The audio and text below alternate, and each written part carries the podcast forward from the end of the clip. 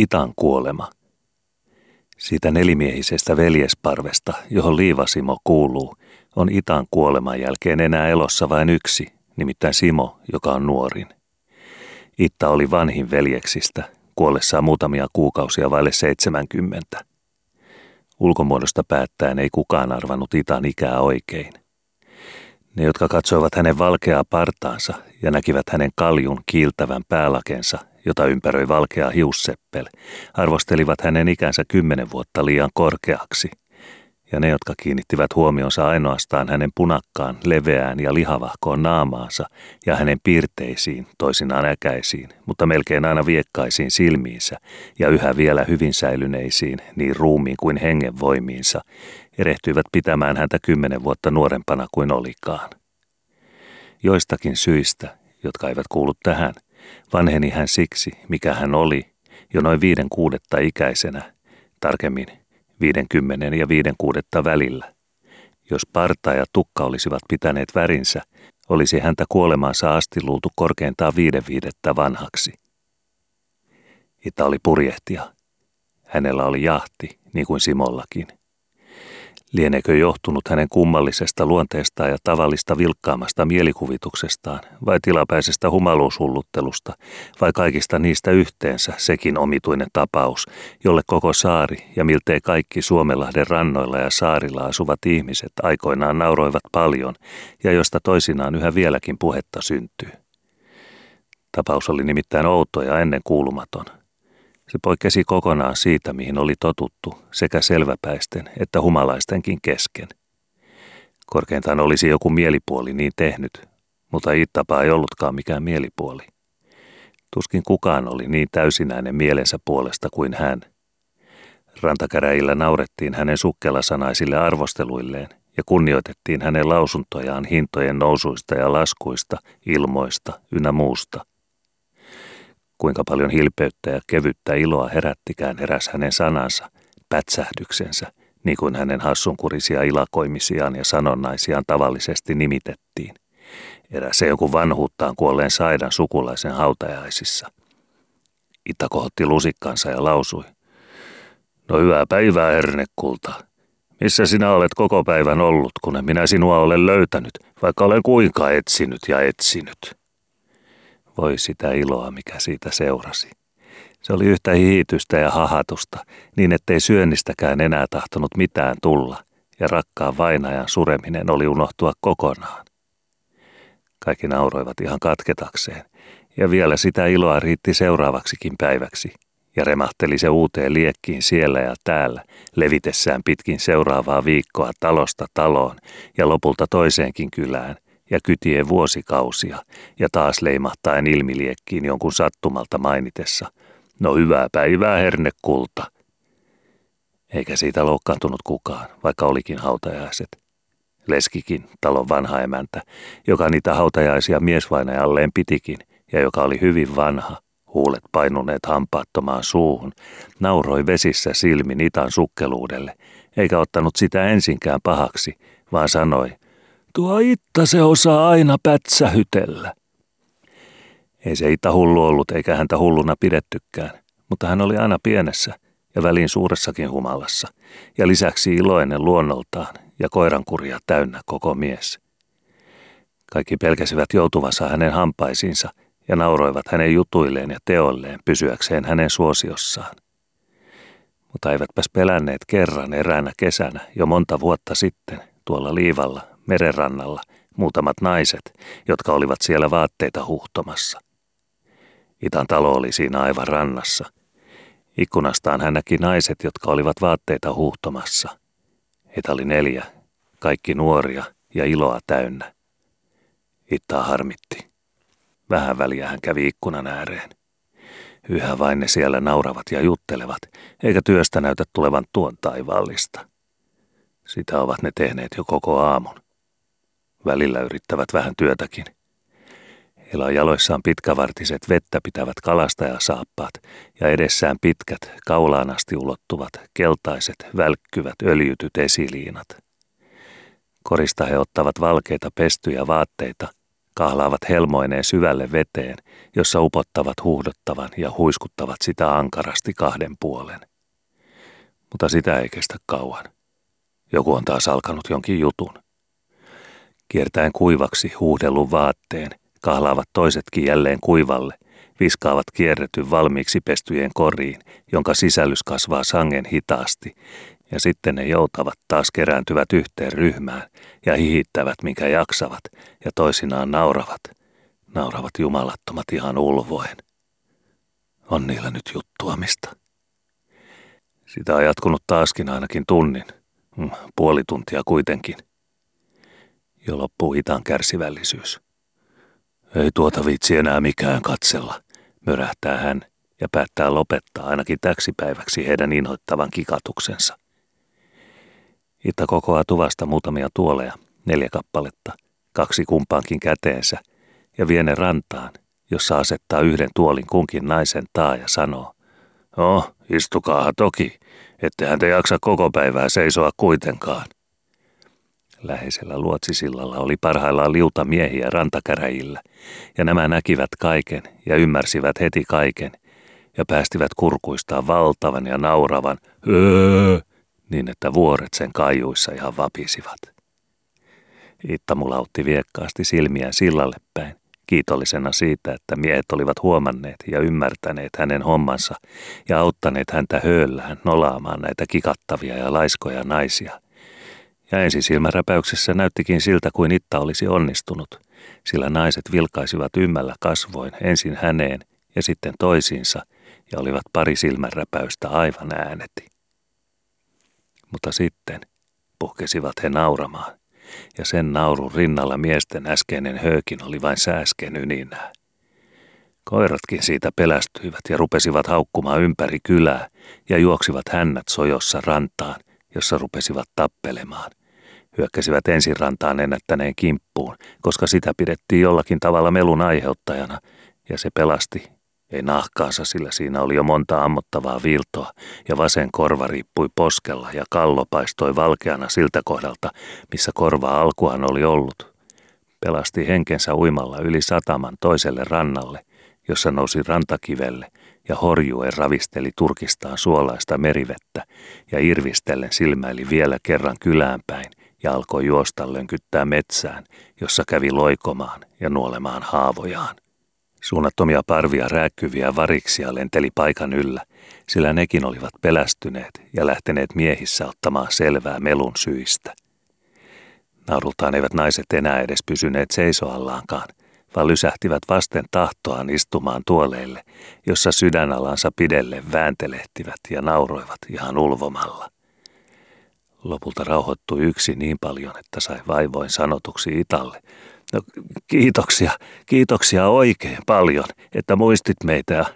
Kyllä mekin muistetaan sinua ja tullaan sitten sinua hautajaisisi he, he, hernettä onkimaan.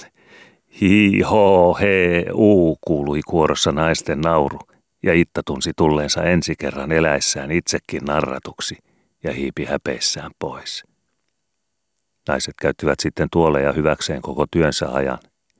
Niillä he istuivat huudottua vaatetta kuivaksi kiertäessään, ja joku jo vei tuolin mukanaan mereenkin ja istui siellä, huhtoissaan vaatetta kaiken aikaa nauraen. Se ei ollut kuitenkaan oikein mukavaa, sillä istujan noustua ja lähdettyä maalle tulemaan, löi laine tuolin nurin ja sysäsi sen aina kuivalle hiekalle asti. Ei Itta iljennyt hakea tuolejaan itse pois rannasta – Illalla myöhään naiset toivat ne Itan keittiöön, jossa emäntä otti ne vastaan, siunaille miehensä tuhmutta. Tämä ei kuitenkaan ollut se outo ja ennenkuulumaton tapaus. Nämä olivat vain pieniä yksityisseikkoja, joita tuskin enää muistetaankaan. Outo ja ennenkuulumaton tapaus sillä saarella ja koko maailmassa oli se, että tavallinen talonpoikainen vanha ihminen Vaikkapa sitten parempina päivinään kuljettikin laivoja Pohjanmerelläkin ja joskus aina Välimerelle asti, kunnes ne yritykset talonpoikaislaivurilta kokonaan kiellettiin, rupesi hulluttelemaan aina siinä määrässä, että maalasi kunniallisen jahtinsa varppeen sisäpuolelta ukon kuvia täyteen. Niitä seisoi siinä piirissä 20 alihangan ja toiset 20 ylihangan puolella. Ulkopuolelle varpetta, kannen ja partaa välille maalasi hän pelkkiä isoja naisten kasvoja. Sekä ukot sisäpuolella että naiset ulkopuolella olivat sangen kömpelösti tehtyjä ja rumia ne olivat totisesti. Niiden maalaamiseen kulutti Itta kokonaisen viikon. Hän oli palannut eräältä purjehdusretkeltä, jolla hän oli viipynyt koko kesäkuun ja viettänyt sen viimeiset päivät erään satamakaupungin poliisiputkassa. Hänellä oli tapana aina ennen satamasta lähtöä panna toimeen suuret juomingit, jotka päättyivät tappeluun poliisin kanssa, jota vastaan Italla oli erikoinen vimma, ja hän joutui aina yönviettoon poliisiputkaan. Niin tapahtui joka satamapaikassa sekä Suomessa että Virossa. Kotiin palattuaan aloitti Itta maaluutyönsä. Niin kauan kuin hän toimitti tavallisia maalauksia jahdissa, meni kaikki luonnollista tietään, eikä kukaan tietysti kiinnittänyt siihen huomiotaan.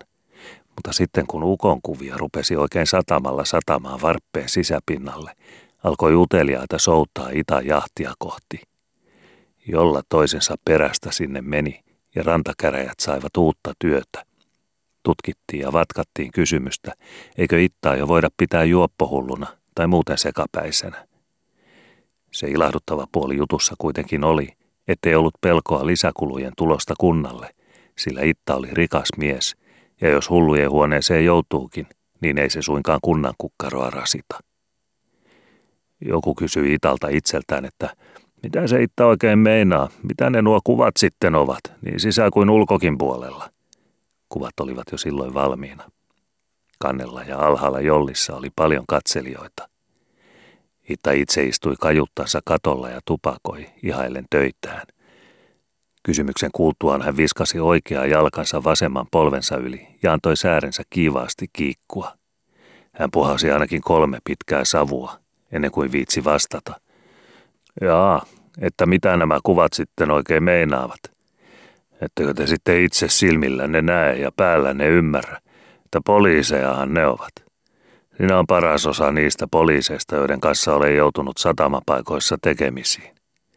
Nuo tuolla Ylihangan puolella, herrojen puolella, ovat Suomen poliiseja, ja nuo tuolla Alihangan puolella Viron kuratnikkejä. Pirun kuviahan minun piti maalata, mutta eihän niistä sitten sen parempia tullutkaan. No, eikö ole koreita? Ja mitä täällä ulkopartaalla on? Pelkkää piikaväkeä, kysyi joku jollasta.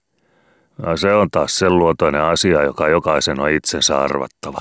Ellei arvaa, niin oma vahinko. Katselijat pyörittelivät päitään. Monenkin teki mieli sanoa, että jo nyt on päässäsi vika ja paha vika onkin, mutta jäi sanomatta, kun oli niin mokoman hyvä mies muuten. Italta ei jäänyt miesten päänpuistatukset huomaamatta, ja kyllä hän arvasi, mitä ne ajattelevat. Häneltä pääsikin aikamoinen röhönauru. Miehet havaitsivat, että Itta on koirankuria ja ivaa täynnä, ja läksivät häpeissään pois, itse kukin taholleen. Heidän jälkeensä huusi Itta vielä. Tai sitten lähteä täältä paljon viisaampina kuin mitä olitte tänne tullessanne. Ja nauroi, että rannat raikuivat. Sitten hän laskeutui alas kajuttaan, jossa otti taas aikamoiset ryypyt. Kannelle tultuaan hän vielä silmäili maalauksiaan ja tuumio sivellä pois koko koristeet, mutta jätti kuitenkin, ajatellen, että olkoot, kun tulivat kerran tehdyksi, ja kun niistä on vaivat nähty, ja kun niitä tuli jo koko kevään ajatelluksi, ja vasta pitkään mietiskelyjen perästä siihen tehdyksi, että olkoot, olkoot nyt siinä ainakin saman verran aikaa, mikä on mennyt niiden ajattelemiseen ja aikomiseenkin, nimittäin toinenkin puoli kesästä. Hän ei osannut arvatakaan, mikä huomion esineeksi hänen jahtinsa pari päivää myöhemmin joutui mantereella, erässä satamakaupungissa. Hän oli vielä kaukana rannasta, kun jo laiturille kerääntyi uteliasta yleisöä niin paljon, että poliisin tuon tuostakin oli tultava ja sanottava, ajantukaa. Oli nimittäin alkanut sota, ja poliisi epäili jonkin salahankkeen olevan tekeillä. Itan laskiessa siltaa syöksyivät uteliaat joukot aivan lähelle silmäilemään Itan jahdin koristeita. ja unohti poliisikin vaaran, joka voi piillä jokaisessa väentungoksessa, ja nauraa höhötti itsekin, kurkku ammollaan. Toisia tuli, toisia meni. Pian oli Ita Jahdin nähnyt koko kaupunki. Toisilleen aivan vieraat ihmiset rupesivat kovaäänisesti rähisemään jahdin koristeena olleiden kuvien merkityksestä ja arvosta. Eikä Itan maine rajoittunut vain tähän. Satamassa oli myös paljon ulkomaalaisia, ja he luonnollisesti kävivät myöskin katsomassa tuota ihmejahtia, jonkalaista ei ole nähty, ei kuultu, ilman millään äärillä. Pari viikon perästä puhuttiin Itä-jahdista ulkomaalaisissakin satamissa.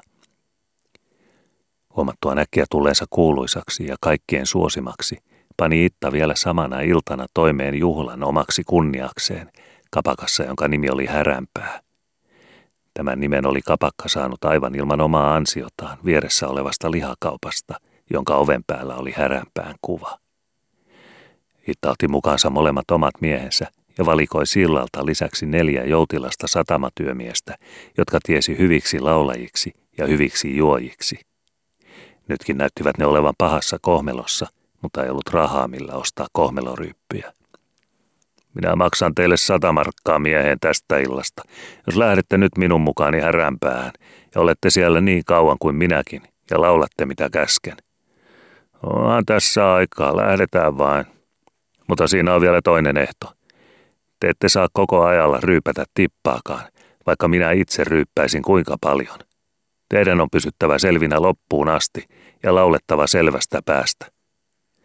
Miehet suostuivat siihenkin, ja niin lähdettiin.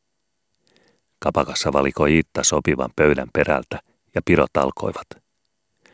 Pian alkoi Itta sen laulunkin. Hän itse lauleli ja sepitti samalla aina uusia ja uusia säkeistöjä, ja apulaiset muodostivat kuoron.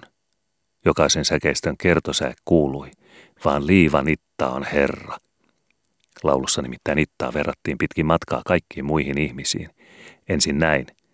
Muutkin kipparit ryypyn ottaa, rahalla maksaa ja maksaa jaksaa, vaan liivan Ittaan Herra. Sitten poliiseihin, sitten poliisimestariin, sitten kaupungin pormestariin ja kauppiaihin, leipureihin, kenkäseppiin, vaateseppiin, puuseppiin, rautaseppiin ja muihin. Sitten siirryttiin kotisaarelle, jossa ei unohdettu pappia, ei lukkaria, suntiota, ei kirkonisäntää, eikä ketään. Kaikki saivat osansa ja kaikkia verrattiin ittaan. yleisö lisääntyi hetki hetkeltä ja osoitti innokkaasti suosiotaan rajuilla taputuksilla joka säkeistön jälkeen. Jopa tapahtui niinkin, että koko kapakka yhtyi kuoroon, vaan liivan ittaan herra – säkeistössä, jossa laulettiin läsnä olevasta kapakanisännästä näin. Kapakkamestari härjän päässä viinaa valaa ja tyttöjä halaa, vaan liivanitta on herra. Tämä säkeistö oli laulettava kolmeen kertaan ennen kuin yleisö oli tyytyväinen ja malttoi odottaa jatkoa, jota tuli ja tuli. Kapakan isäntä nauroi toisten mukana, eikä osoittanut suosiotaan muita laimeammin. Tuskin kukaan iski niin vimmatusti kämmeniään yhteen kuin hän, kun kolmannen kerran päättyi säkeistö kapakkamestarista. Hänhän se oli ainoa, joka hihkaisi, että vieläkin kerran, mutta Itta ennätti jo aloittaa uuden säkeistön. Kun kapakoitsija huomasi, että Itta laulullaan, joka kuului kadulle asti, vetää yleisöä hänen kapakkaansa, joka oli siihen asti ollut miltei unohduksissa, meni hän Itan luo ja sopotteli hänen korvaansa – jos laulat koko illa ja vielä muinakin iltoina, vaikka joka ilta, saat ilman maksua juoda mitä vain ja niin paljon kuin haluat, ja hyvän palkan lisäksi itsellesi ja apulaisillesi. Jolloin Itta veti esille paksun rahakukkaronsa ja sanoi, Jaaha, paljonko sollaa isännälle velkaa? Maksoi velkansa ja siirtyi sanaakaan sanomatta miehineen toiseen kapakkaan. Se oli loistokohta Itan elämässä. Sitä sange monet kotisaarella ihan vakavissaan pitivät alkavan mielenhäiriön enteenä, mutta ne, jotka niin uskoivat, erehtyivät surkeasti, sillä Itasta ei sekapäistä tullutkaan. Hänen ainoa vikansa oli vain liiallinen halu ryyppyihin. Siitä asian harrasta oli Italla vaimovainajansakin kanssa joskus kiivaanpuoleinen sanasota avioliiton alkuaikoina. Kerran, yli neljännes vuosisataa takaperin, oli Itan vaimo nimittäin sanonut. Sinä köyhdytät meidät juopottelullasi.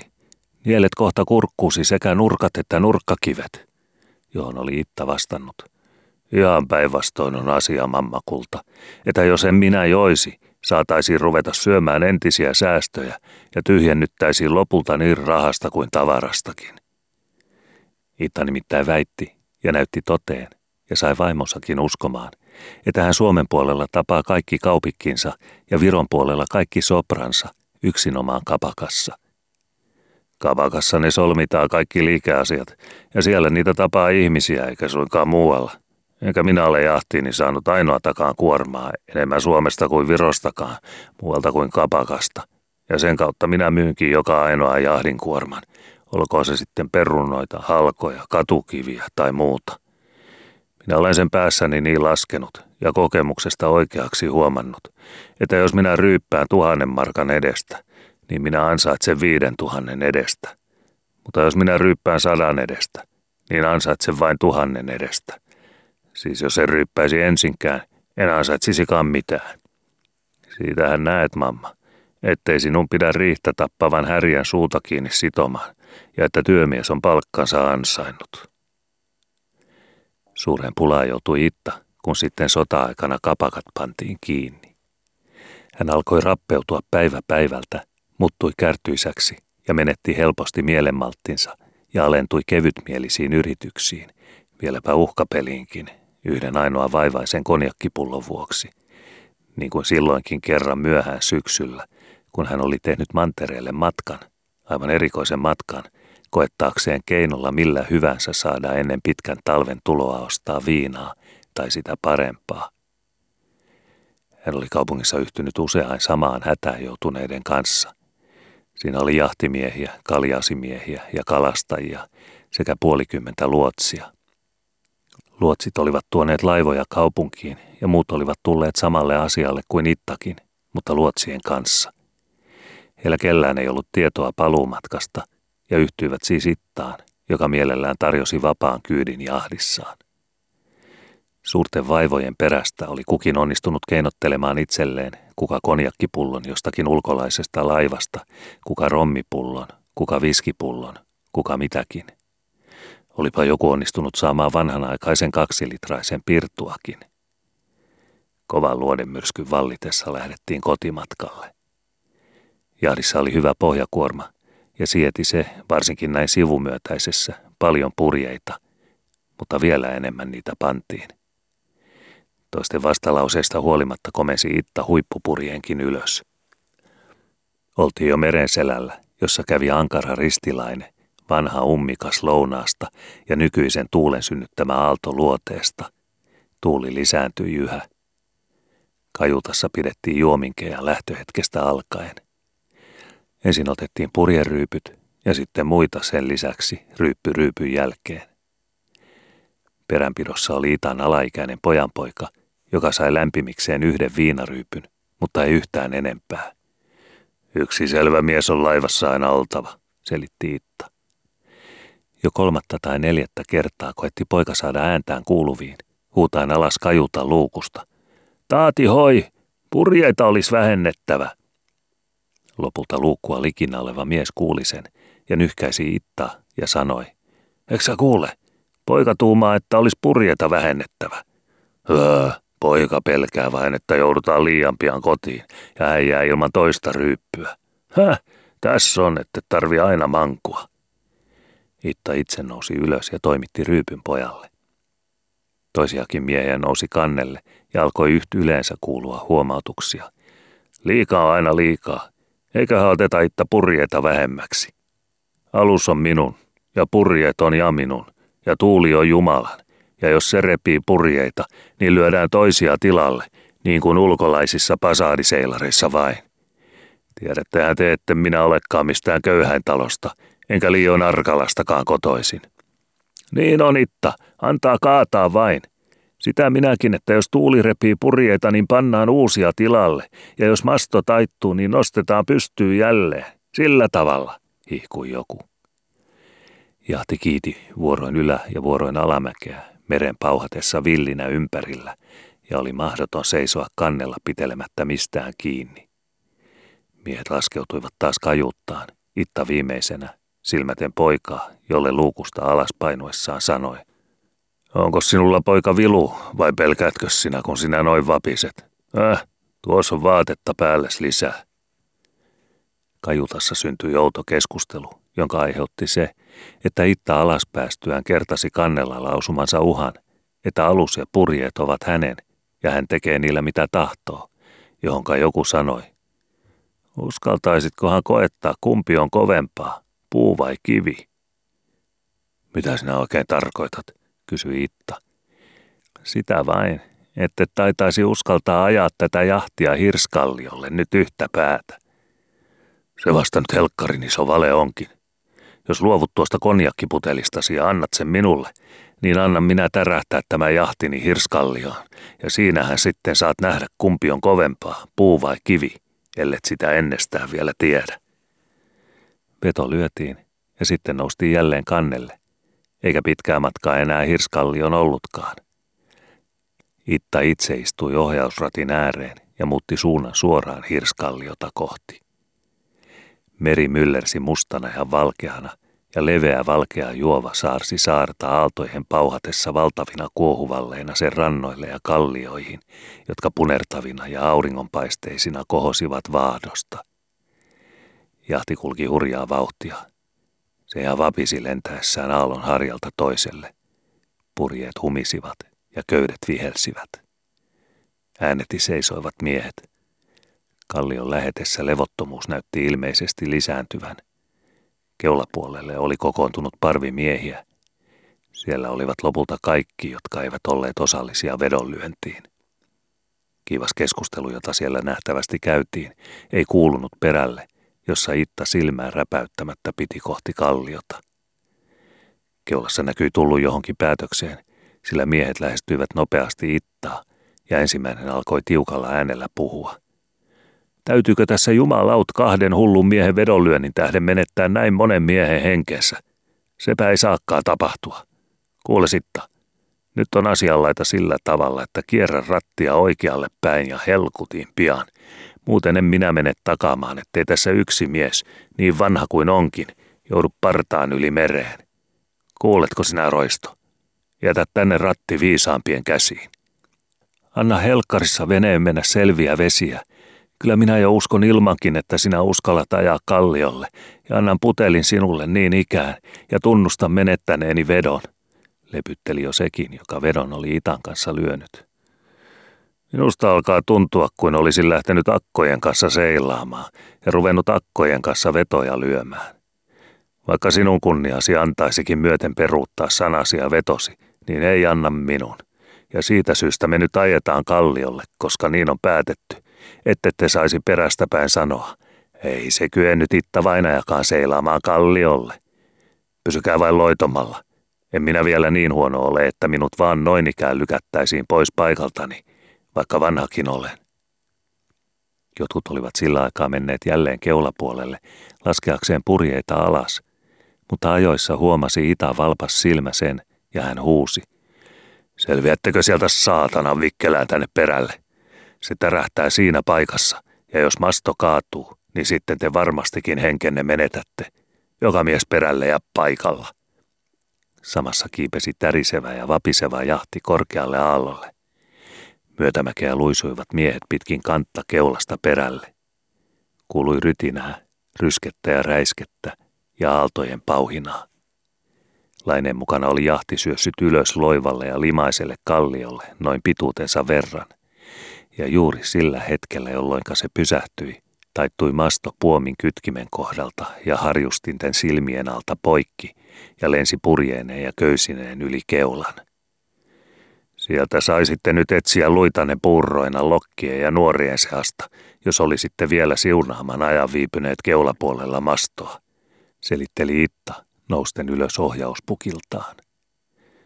Tarkastettiin aluksen runko heti ja suureksi kummaksi havaittiin, että se oli ehyt. Siivitoista ja raista oli vaan lähtenyt isoja kiltoja kallioon. Kallio loivaa nousua jo noin sylen syvältä vedeltä, ja sitä, että alus törmäsi sille ratsastaen valtavan aallon harjalla, joka aivan samalla hetkellä vyöryi kalliolle ja kantoi jahtia keveästi voimakkailla hartioillaan, saatiin kiittää, ettei keulakaan rikkoutunut ja että kaikki meni näinkin hyvin. Suurimmat laineet syöksyivät vieläkin jahdin alle ja täristelivät sitä. Kun oli pelko siitä, että jahti näin vähän vähältä luisuisi alemmaksi ja joutuisi aaltojen viskeltäväksi ja tuhoutuisi kokonaan, otettiin miehissä ankkuri alas ja sen haara kiinnitettiin erääseen muutaman sylen päässä olevaan leveään ja syvään kallionrakoon ja kelattiin ketju jälleen kireäksi. Näin tuli jahti varmasti ankkuroiduksi nykyiseen asemaansa. Tuulen käännyttyä ja meren noustua voitiin taas tulla miesjoukolla paikalle ja lykätä jahti takaisin mereen.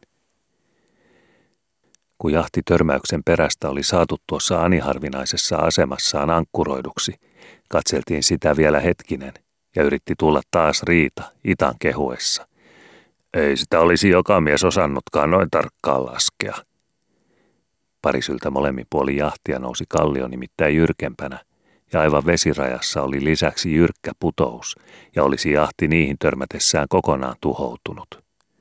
Ymmärsi se jokainen läsnäolleista, ettei siitä miehetkään, ainoakaan, olisi kyennyt ylös nousemaan pitkin limaista kalliota, johon aallot syöksyvät.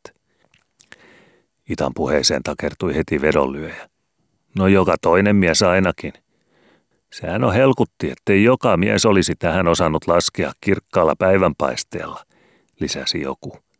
Ei kukaan teistä, väitti Itta. No ihme ja kumma, vai ei kukaan? Sanoppas toinen kerta vielä sillä tavalla. No vaikka kolmaskin, eihän se siitä selkene. Älä ylpeile tyhjällä. Joku toinen mies, minä esimerkiksi, suoraan sanoen, olisin tullut tähän paljon sievemmin. Ensiksikin on tässä sylen verran lännempänä paljon loivempaa. Toiseksi olisin minä valikoinut suuremman ja paremman laineen ja sellaisen, joka nousee jahdin perän takaa sylempäässä kalliosta, ja niin nätisti minä olisin tuonut jahdin tähän samalle kalliolle, ettei olisi menetetty mastoakaan, ei niin kerrassaan mitään. Sinä Itta Kajutassa olisit kysynyt toisilta, että eikö maajoala näkyä, kun minä jo olisin laskemassa purjeita alas. Nyt sinulta, niin kuin tässä on nähty, laski purjeet alas kokonaan toinen mies, ja aika rytinällä laskikin. Öö, älä puhu turhaa, hörähti Itta ja viittasi halveksivasti kädellään. Älä puhu turhaa, mitä sinä oikein haastat, riitaa vai? Kyllä minä näytän, mitä minä puhun. Mennään paikalla satamaan ja otetaan minun jahtini. Ja jos sinussa ja teissä toisissa on miestä lähtemään mukaan, niin minä kyllä näytän, mitenkä maalle lasketaan. Mene vaan yksinäsi. Me katsellaan täältä. Ja kun tässä on kerran alussa saatu ankkuriin, niin lähdetään me toiset ottamaan ankkuriryypyt sillä aikaa, kun tämä menee mäkeä laskemaan. Ja tule sentään sinäkin yhteen joukko, jos alkaisit jänistää. Jänistää, matki uhkailija pitkäveteisesti, mutta seurasi kuitenkin toisia kajuutta luvatun ryypyn viekoittelemana ja lepyttämänä. Kajutassa oli sangen epämukava olla, sillä sen permanto oli ainakin viiden neljättä asteen kulmassa kallellaan. Äskeinen kinastelu suli pian iloiseen rupatteluun ja ystävälliseen seurusteluun, joka jatkui tunnin verran. Täysin humaltuneena kömpivät sitten miehet tavaroineen ulos kajutasta ja alkoivat pyrkiä ylös kalliolle. Se ei ollut kuitenkaan helppoa, sillä ankkuripaikalta nousi kallio hyvin jyrkkänä ja sileänä. Yksi ja toinen heitti saappaansa ilmaan ja vieri alaspäin. Samalla kuului lasin helinää ja mustui kallio kalliin nesteen sitä kostutellessa. Lopulta olivat kaikki päässeet voitolle ja kävelivät hoiperrellen ja kiljahdellen polkua pitkin kylää kohti valkeiden eväspussien heilahdellessa kunkin hartioilla. Pari päivää myöhemmin sairastui Itta sangen vaikeasti. Kuolema näytti lähestyvän roima-askelin. Päivä päivältä hän huononi, eikä voinut syödä mitään, mutta vettä pyysi yhtenään.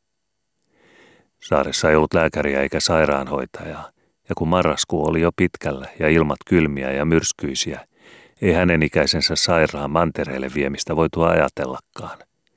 Sitä paitsi laski Itan poika Mikko, joka häntä vaimoineen hoiti, ettei niin vanhan miehen tohtoroiminen enää kannattaisikaan. Itan pojan appi, lähes yhtä vanha mies kuin Ittakin, teki eräänä sunnuntaina ennen joulua vartavasten kirkkomatkan käydäkseen samalla tiellä katsomassa potilasta ennen kuin tämä kuolee, sillä Itta oli sairastanut jo viidettä viikkoa ja oli hyvin huono. Tultua kamarin, jossa Itta makasi, katseli vieras potilasta ääneti, tervehti kädestä, joka oli laiha, veretön ja kuuma, ja kysyi. Päivää Itta, vieläkö sinä tunnet minua? Miksen minä sinua tuntisi niin kuin muitakin, vaikka olenkin näin huono? Jaa, huono sinä näyt olevan. Kyllä se nyt näkee, ettei ole enää lähtö kaukana. Istuhan, niin jutellaan vähän. Vieras istui, mutta ei sitä juttelemisesta sen enempää tullutkaan.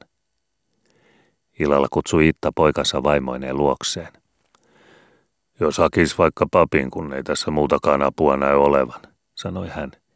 Ehkä ennen aamua sattuu tulemaan jo vaikka se lähtö. Papin tultua oli Itta paljon virkeämpi kuin tunti aikaisemmin.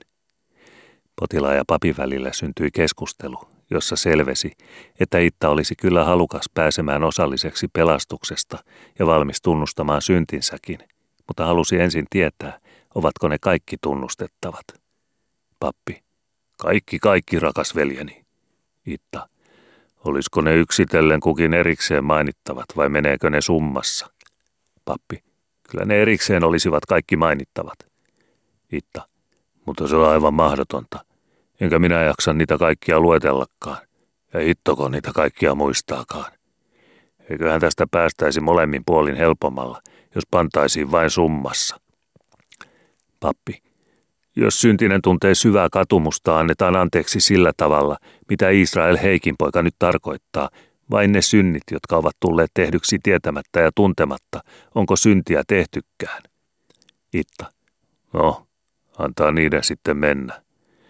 Mutta mitenkäs me nyt sitten oikein selvittäisiin niistä toisista? Pappi. Eihän niitäkään nyt tekoteolta tarvitse eikä voikaan luetella. Ainoastaan ne, jotka erikoisesti tuntoa vaivaavat. Itta. Jos järjestettäisiin sillä tavalla, niin kuin minä nyt meinaan, niin taidettaisiin päästä kaikkein pikimmin selväksi koko tästä hommasta. Pannaan nyt ne erilaiset synnit hyvästi erilleen toisistaan, jottei synny sekaannusta ja jottei mikään laji unohdu, ja katsellaan ja päätetään sitten kustakin erikseen. Otetaan nyt aluksi tuohon yksi pussillinen syntejä, ja sopii pussin kupeeseen kirjoittaa niille nimeksi vaikka silmäin pyyntö ja lihan himo.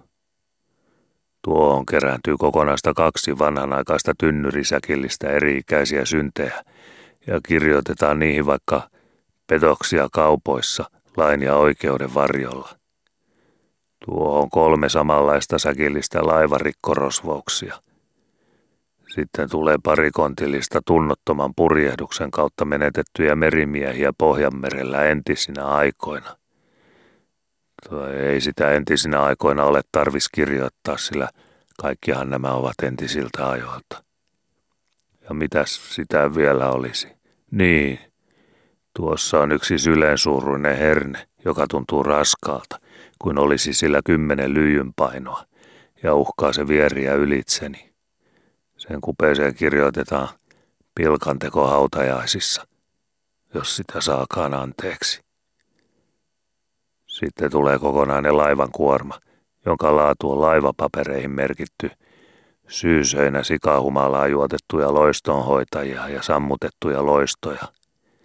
Sitä tavaraa ei taidetakaan missään tullata, etenkin jos otetaan lukuun se väenpaljous, mikä meni harhaan johdettujen laivojen mukana. Kyllä kai pastori otti ehtoollisvehkeet mukaansa. Ajattelin, että jos tässä ennen aamua lähtö tulee, niin tekee kaikki jo illalla selväksi, ettei tarvitse keskellä yötä kutsua pastoria. Mistä lienee koko tauti tullutkin. Koko elämäni olen ollut terve. Tämä vanha ihmisen ruumis ei tainnut sietää sitä, kun tulivat ne viinat niin tiukalle. Sanotaan veneistä, että mikä tervalla on tehty, se tervattomana mätänee. Ja taitaa se olla tämän ihmisenkin laita sillä lailla, että mikä on viinalla tehty, se viinattomana mätänee.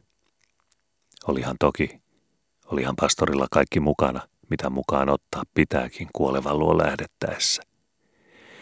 Tiesi hän toki tuo vanha kokenut valkopartainen pastori ottaa ehtoollisvehkeet mukaansa ja tehtyä Nitalle vielä muutamia kysymyksiä tutustuakseen hänen sieluntilaansa ja tultua vakuutetuksi, ettei Italta sovi eikä voi sakramenttia kieltää ja lausuttua Nitalle vielä erinäisiä soveliaita kehoitus- ja varoitussanoja, rukoili hän Itan kanssa, antoi hänen lukea synnintunnustuksensa ja antoi hänelle ehtoollisen ja siunasi häntä.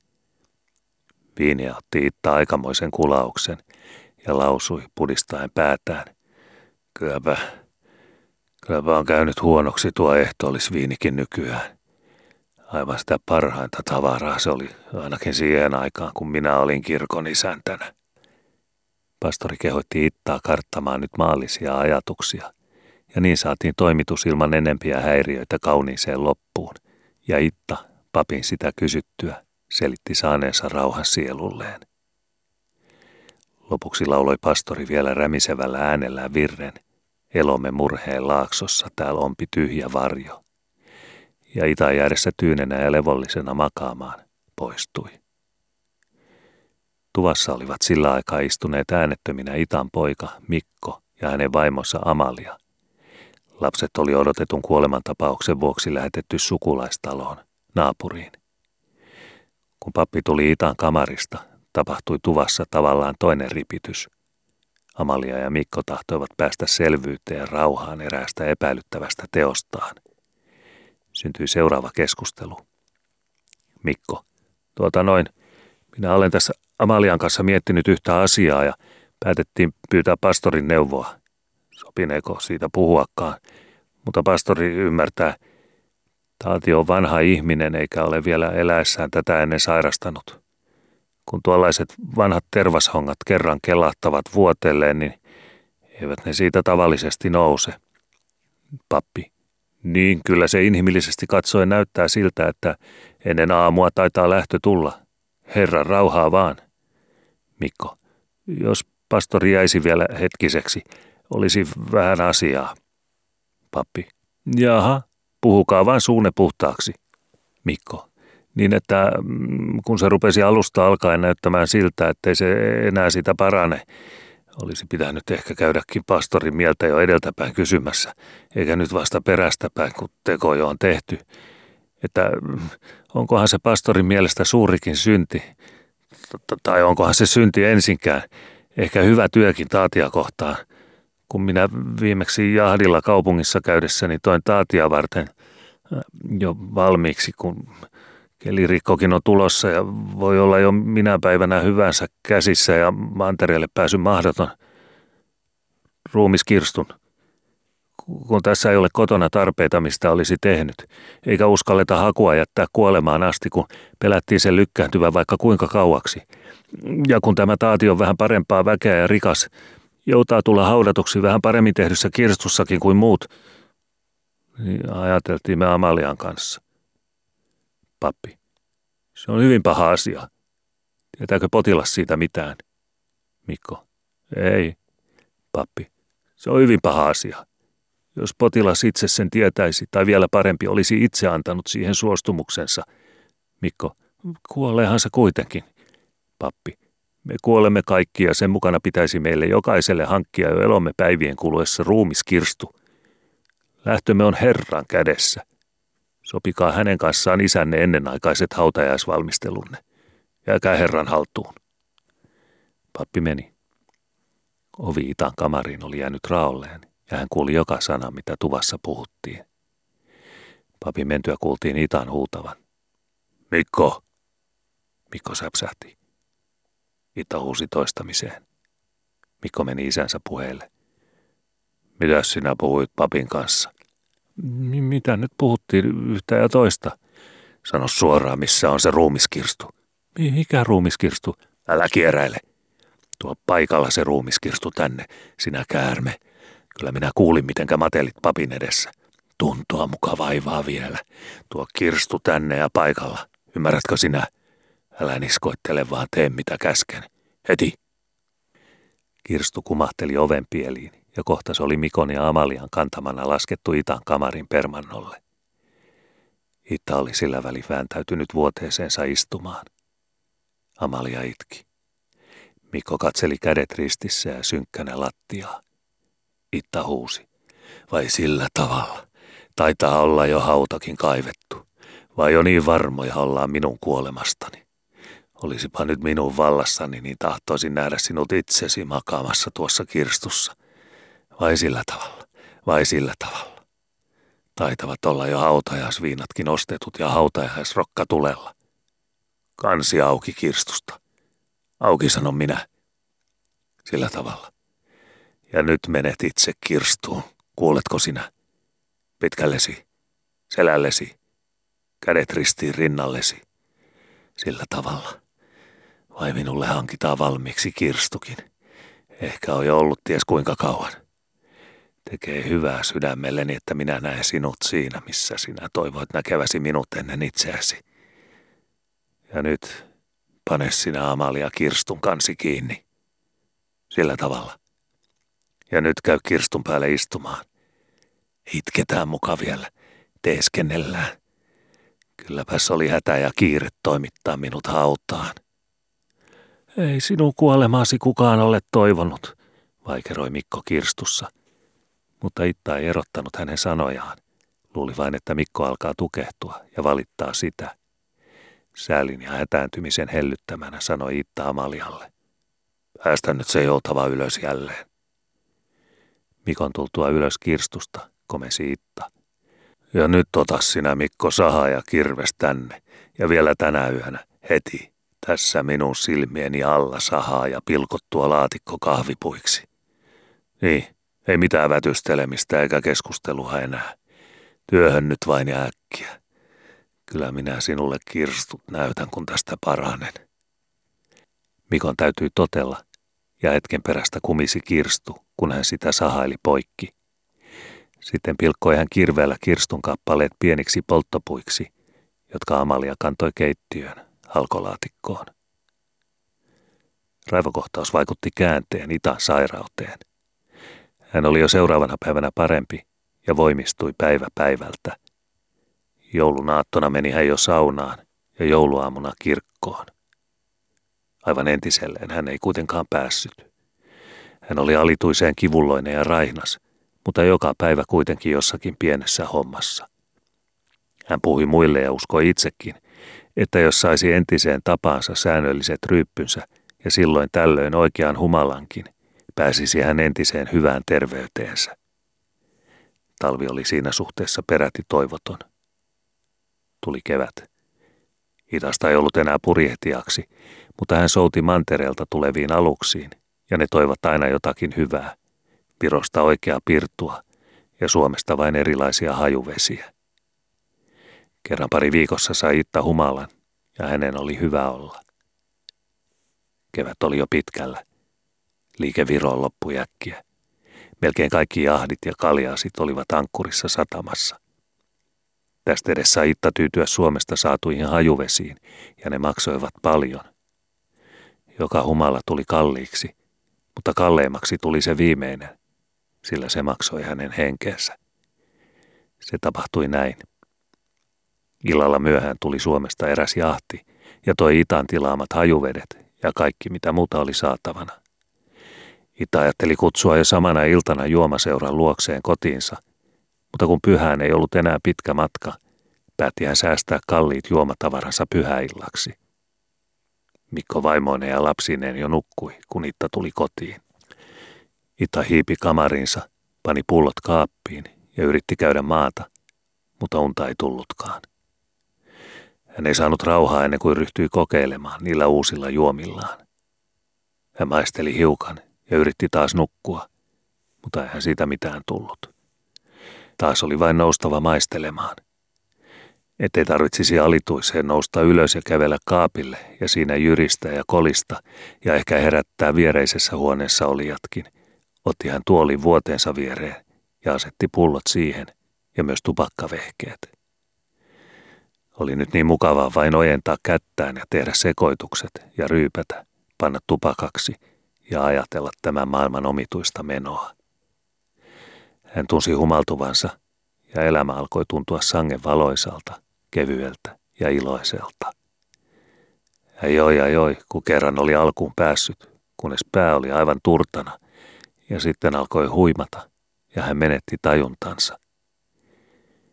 Viimeinen, mikä hän tajusi, oli mukava levon tunne, kun hän ojentautui pehmeässä vuoteessaan, kohensi peitettään ja pani kätensä ristiin rinnalleen. Sitten ei enää kuulunut mitään, ei näkynyt mitään, eikä tuntunut mitään. Aamulla varhain heräsi Mikko sattumalta ja huomasi, että tupa oli täynnä omituista hyvänhajuista tuoksua. Hän herätti vaimonsa ja he molemmat ihmettelivät.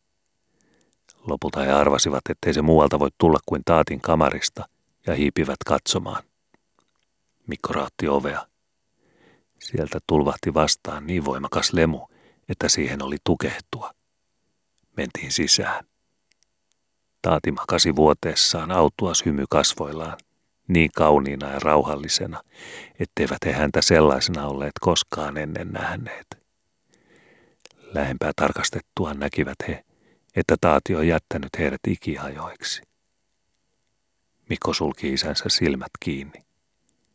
Amalia avasi kamarin molemmat akkunat auki. Oli valoisa, tyyni ja kaunis kevätaamu. Päivä paistoi jo korkealla Tyynen meren yllä. Kottaraiset viheltelivät läheisessä saarnessa, jossa niillä oli pesimäpönttönsä. Katsele vainajan kasvoja, kuiskasi Amalia miehelleen. Sillä on ollut kaunis lähtö, kun se noin hymyilee.